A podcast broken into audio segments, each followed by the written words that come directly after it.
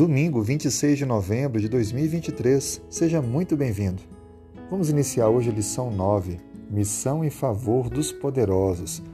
O texto bíblico principal está em Mateus, capítulo 16, verso 26. De que adiantará uma pessoa ganhar o mundo inteiro e perder a sua alma? Ou o que dará uma pessoa em troca da sua alma?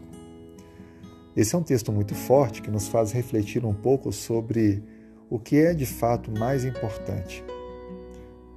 Vamos aprender durante essa semana como alcançar aqueles que são considerados importantes, poderosos, homens ricos e influentes da nossa sociedade.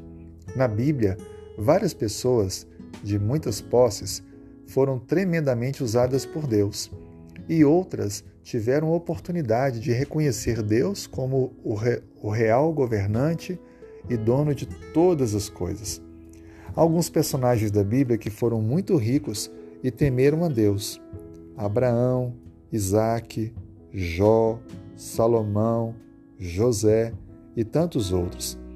Portanto, eu lhe convido a comigo nessa semana meditar juntos sobre o papel que temos que cumprir no mundo para alcançar pessoas poderosas, influentes. Vamos começar estudando um pouco sobre a vida de um rei que viveu no sexto século antes de Cristo. Seu nome, Nabucodonosor. A Bíblia declara sua história no livro de Daniel e nós encontramos bastante relatos importantes sobre a vida desse monarca. No capítulo 4, algo aconteceu.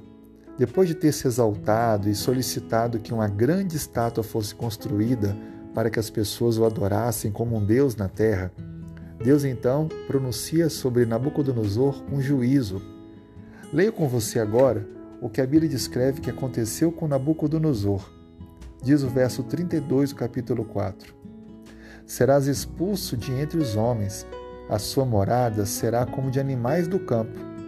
Fartião comer ervas como os bois, e passar-se-ão sete tempos por cima de ti, até que aprendas que o Altíssimo tem domínio sobre os reinos, sobre o reino dos homens e dá a quem ele quer.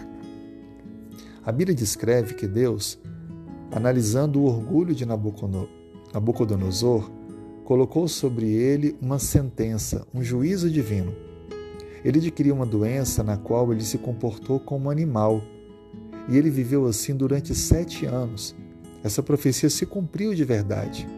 Nabucodonosor chegou a viver de maneira grosseira, a falar coisas incompreensíveis, a viver como se fosse um animal.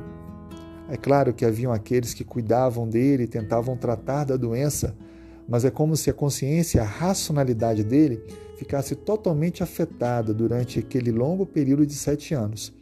E então, a Bíblia descreve que ao final daquele período, diz o verso 34, mas ao fim daqueles dias, eu, Nabucodonosor, levantei os olhos ao céu, tornou-me a vir o entendimento, e eu louvei o Altíssimo, glorifiquei aquele que vive para sempre, cujo domínio é eterno e cujo reino é de geração em geração. A boa notícia dessa história é que Nabucodonosor, após a sua grande humilhação, ele aprendeu a reconhecer Deus como o Rei Supremo. Ele louvou o nome de Deus, o adorou e o exaltou. Veja, mesmo aqueles que são importantes e poderosos podem, após uma experiência marcante, voltar os olhos ao Senhor e aprenderem, deixando o seu orgulho e reconhecendo Deus como o único Senhor e mantenedor de todas as coisas. Portanto, não há nenhum tipo de conversão difícil aos olhos de Deus. Precisamos, portanto, orar e pedir a Deus que use as maneiras certas e nos colocar à disposição dele para fazermos com que mais pessoas, mesmo importantes, em cargos de grande autoridade ou com muitas posses, que também possam chegar ao reconhecimento de Deus como único Senhor e Salvador. Vamos, portanto, orar por isso? Senhor, muito obrigado pela tua mão protetora. Muito obrigado por nos usar e nos capacitar para alcançar diferentes pessoas. nos ensine a alcançar os homens poderosos do nosso tempo, as pessoas de autoridade, que nós possamos do Senhor receber orientação, que o Senhor possa tocar corações e sensibilizar mais e mais pessoas a receberem a verdade do Evangelho, entregando a vida em tuas mãos. Seja conosco, nos dirija, é o que lhe pedimos em nome de Jesus. Amém.